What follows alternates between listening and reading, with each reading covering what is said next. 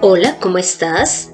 Bienvenido a Conociendo a Dios. Mi nombre es Consuelo Gutiérrez y te estaré acompañando en este podcast, en donde conocerás más de Dios y cómo llevar a la práctica tu vida de fe. Además, irás resolviendo dudas que tengas en cuanto a la palabra de Dios. Quiero iniciar este episodio comentándote que una de las cosas que más recuerdo recién llegué a la vida de fe fue cuando estaba orando en una de las oportunidades y pues, em, pues yo tenía mucha tristeza porque mi esposo se había ido con otra persona. Entonces en esa oración recuerdo que me mostraba ante Dios como pues como una mujer sufrida, que había sido abandonada, pero entonces empecé a analizar las obras que yo había hecho y que habían llevado también a esta separación. Y es que yo también eh, había sido infiel y yo también me había portado de una manera en extremo dura con la persona que fue mi esposo. Y además empecé a entender que no solamente ofendí a mi esposo, perjudiqué a mis hijos, sino que empecé a darme cuenta que a Dios yo lo había ofendido con cada acto que había realizado en mi matrimonio, que había llevado pues a la finalización de este.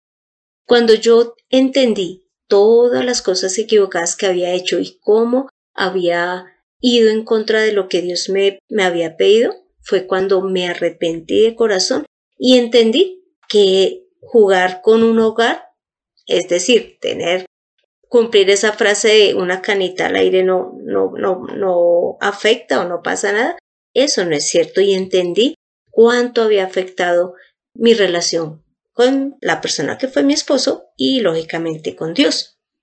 Bueno, y te cuento esto porque hoy vamos a continuar viendo la oración que Jesús enseñó a sus discípulos y que nosotros conocemos como el Padre Nuestro.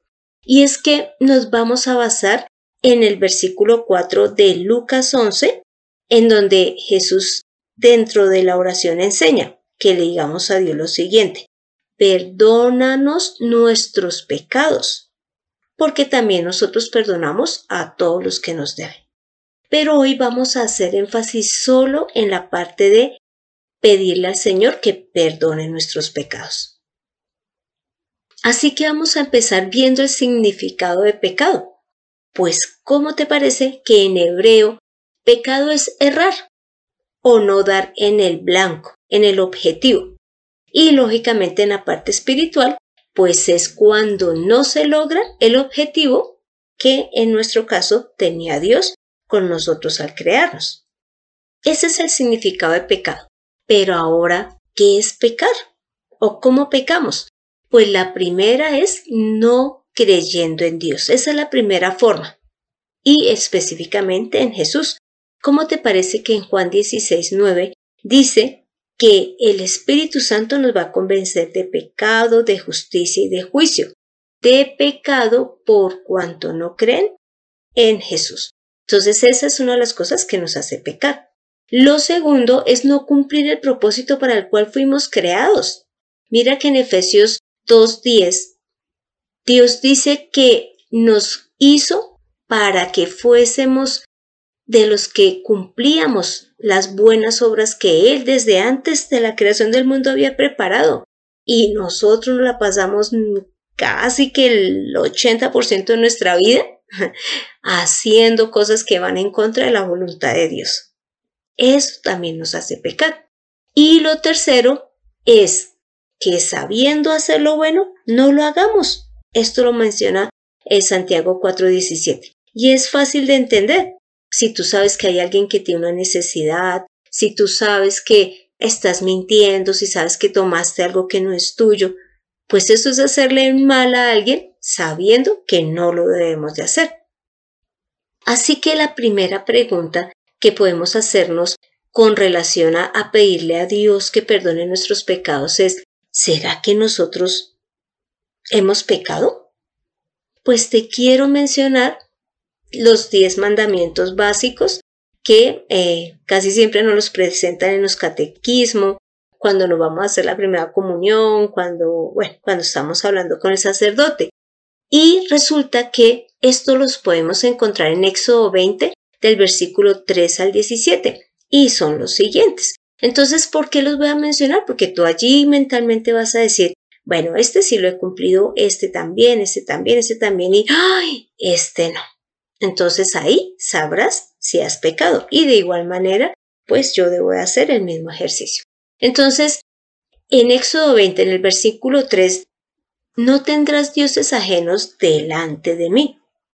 Es decir, que nosotros no podemos idealizar nada más, ni tener cualquier otro Dios, sino solo al Padre de Jesús, a nuestro Dios. El cuarto dice que no te harás imágenes de nada lo que esté en el cielo, ni en la tierra, ni en las aguas, ni debajo de las tierras, y mucho menos nos vamos a inclinar a ellos o les vamos a adorar. En el versículo 7 de Éxodo 20 también menciona que no podemos tomar el nombre de, de Dios en vano, es decir, usarlo de una manera inconsciente o de una manera que busque, entre comillas, protegernos, pero que sepamos que estamos mintiendo. También el versículo 8 dice que nos acordemos del día de reposo para santificarlo. En el versículo dice, el 12 dice que honremos a nuestro padre y a nuestra madre. ¿Será que nosotros sí lo hemos hecho? En el 13 menciona no matarás. En el 14 no cometerás adulterio. En el 15 no hurtarás. En el 16 no hablarás contra tu prójimo falso testimonio. Y en el 17 no codiciarás la casa de tu prójimo, ni su esposa, ni sus empleados, ni sus bienes, ni ninguna otra cosa. ¿Será que de pronto nosotros en el momento hemos sentido como envidia de lo que tienen los demás? Mencionando solo estos diez mandamientos, creo que tú ya puedes contestar a la pregunta de si has pecado o no. Y como creo que la respuesta que te diste es si he pecado, al igual que yo también me la di, podemos pasar a la siguiente pregunta y es, ¿será que a Dios realmente le afecta que nosotros pequemos? Porque ¿cuál es el motivo para pedirle al Señor que perdone nuestros pecados? Pues la respuesta la vamos a encontrar en Job 35, el versículo 6 al 8, donde dice lo siguiente. Si haces lo malo, en nada afectas a Dios. Si aumentas tus pecados, tampoco le afectas. Si haces el bien, ¿en qué lo beneficias? ¿Qué provecho saca de tu buen comportamiento?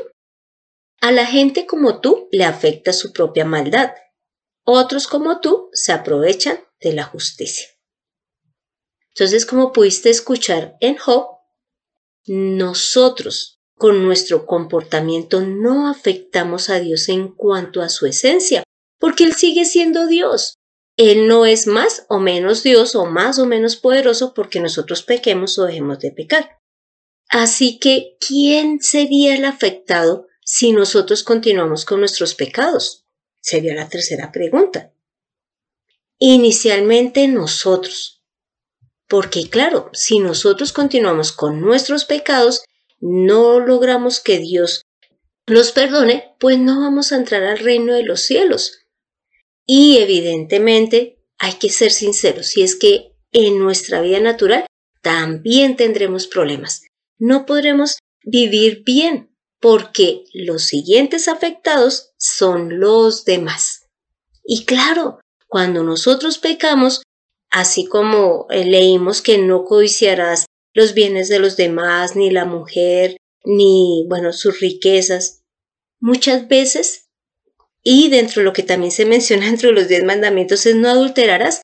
Una de las cosas que nosotros a veces hacemos es desear el esposo, la esposa, el novio, la novia del otro. Por lo tanto, los demás también son perjudicados cuando nosotros pecamos, sea porque mintamos, porque robamos, porque engañemos, ¿ves? Así que, si bien es cierto, nuestro pecado no afecta a Dios, sí nos afecta a nosotros y a los demás. Por eso es que nosotros sí debemos de pedirle perdón a Dios y pedirle que perdone nuestros pecados. Así que la cuarta pregunta es, finalmente, ¿quién perdona pecados?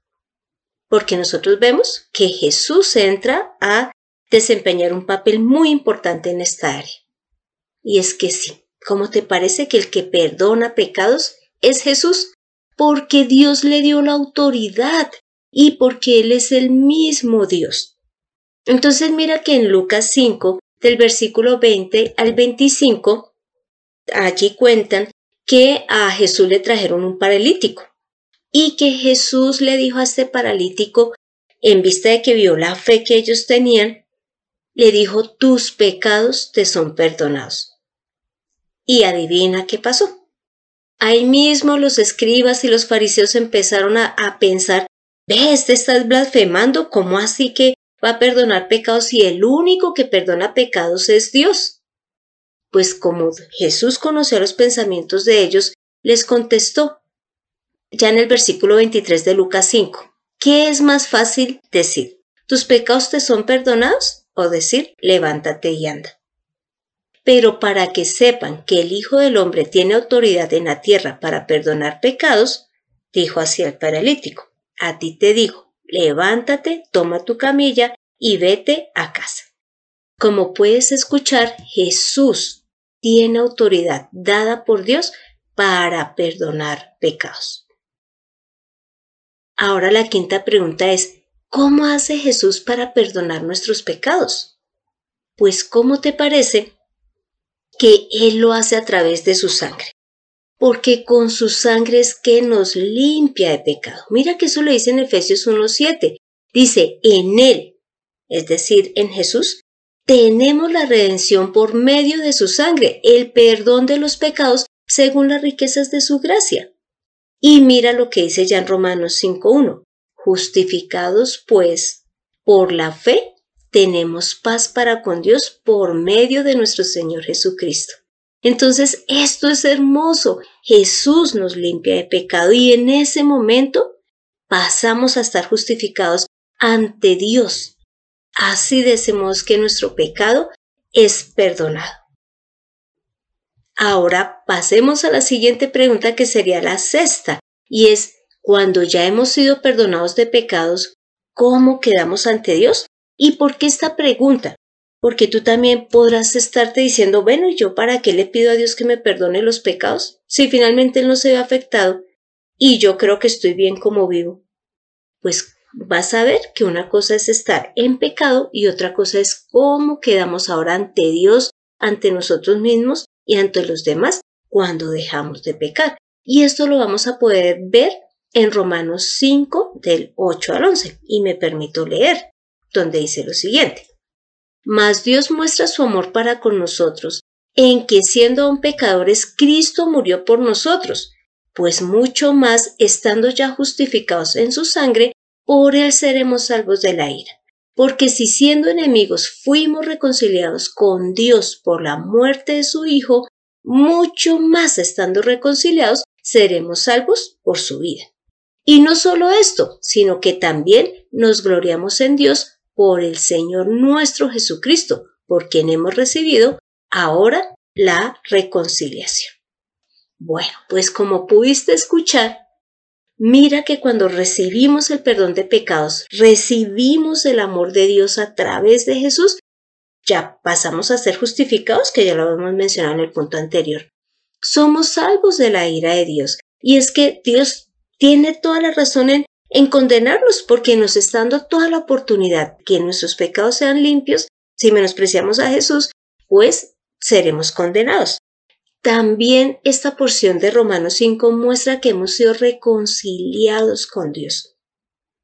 Y además que ese sentimiento de libertad al recibir el perdón de pecados, mira que no se compara con nada. Esta porción al final dice que se glorían en el Señor, es decir, se sienten felices ante Dios, tranquilos, y eso es lo que nosotros debemos de sentir, tanto ante Dios como con las personas. Porque cuando dejamos de pecar y nuestro pecado ha sido limpiado, claro que vamos a tener una vida mejor.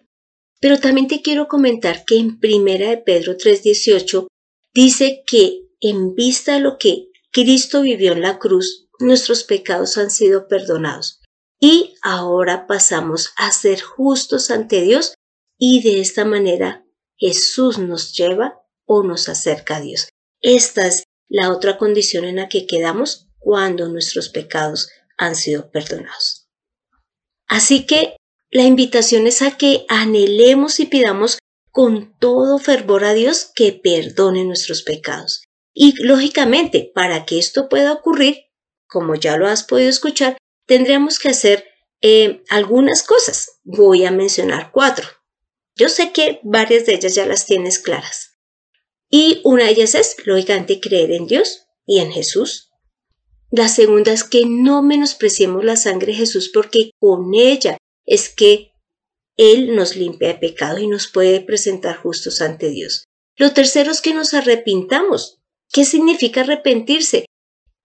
Que no sigamos cometiendo esa acción que sabemos que nos ofende a Dios. Cuando yo te daba el ejemplo de, de que yo también engañé a mi esposo, ahí aprendí cuando entendí que afectaba a mi hogar, a mi esposo y al mismo Dios en cuanto a mi comportamiento y a mi desobediencia, ya me arrepentí y dije, esto no se puede volver a repetir.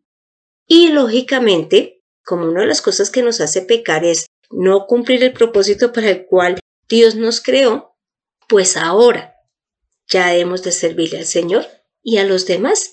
¿Ves? Y de esa manera estaremos realmente logrando que Dios, y no porque no sea por nuestras fuerzas vamos a lograr que Dios nos perdone, sino es por su misericordia, porque Él ha proveído todo a través de Jesús. Así que cumplamos sus mandamientos, pero también creamos en Jesús. Todo va unido. Así que, ya para terminar, quisiera leer Primera de Pedro 2.24 que dice lo siguiente.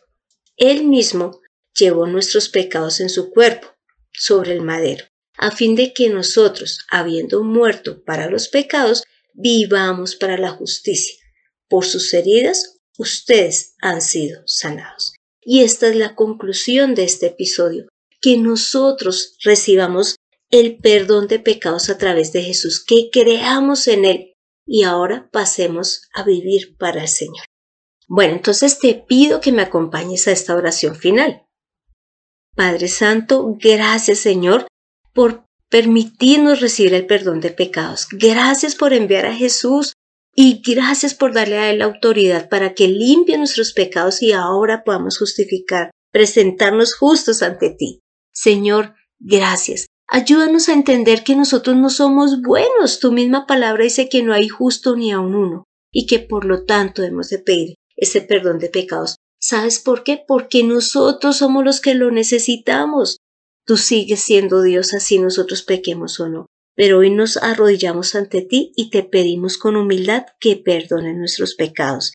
Y deseamos arrepentirnos y no seguirlos cometiendo. Santo Señor, gracias por tanto amor y misericordia. Hemos orado en el nombre de Cristo Jesús. Amén. Así que tomemos la mejor decisión. Anhelemos ser perdonados por Dios todos los días. Encuentra guía y sabiduría en el Señor en Conociendo a Dios. Y este fue el episodio 169, en donde vimos que sí necesitamos el perdón de pecados, porque todos nos hemos equivocado. Pero gracias a la misericordia de Dios tenemos a Jesús, quien nos limpia de ese pecado y nos presenta ahora justos ante Dios. Así que te animo para que leas Lamentaciones 3, Romanos 5, eh, Isaías 53. Y gracias por escuchar este podcast mientras vas camino al lugar donde vive esta persona a la cual le vas a pedir perdón. Y no dejes de compartirlo para que más personas reciban el perdón de Dios y sean libres, tanto en su parte natural como en su parte espiritual. Y si deseas que tratemos un tema en especial, no dudes en escribir al correo de mirtaconsuelog.com. Soy Consuelo Gutiérrez, tu compañera en este camino. Quiero darle las gracias a José Luis Calderón por la excelente edición de este podcast. Dios desea perdonarnos, así que creamos en Jesús. Nos vemos en el próximo episodio.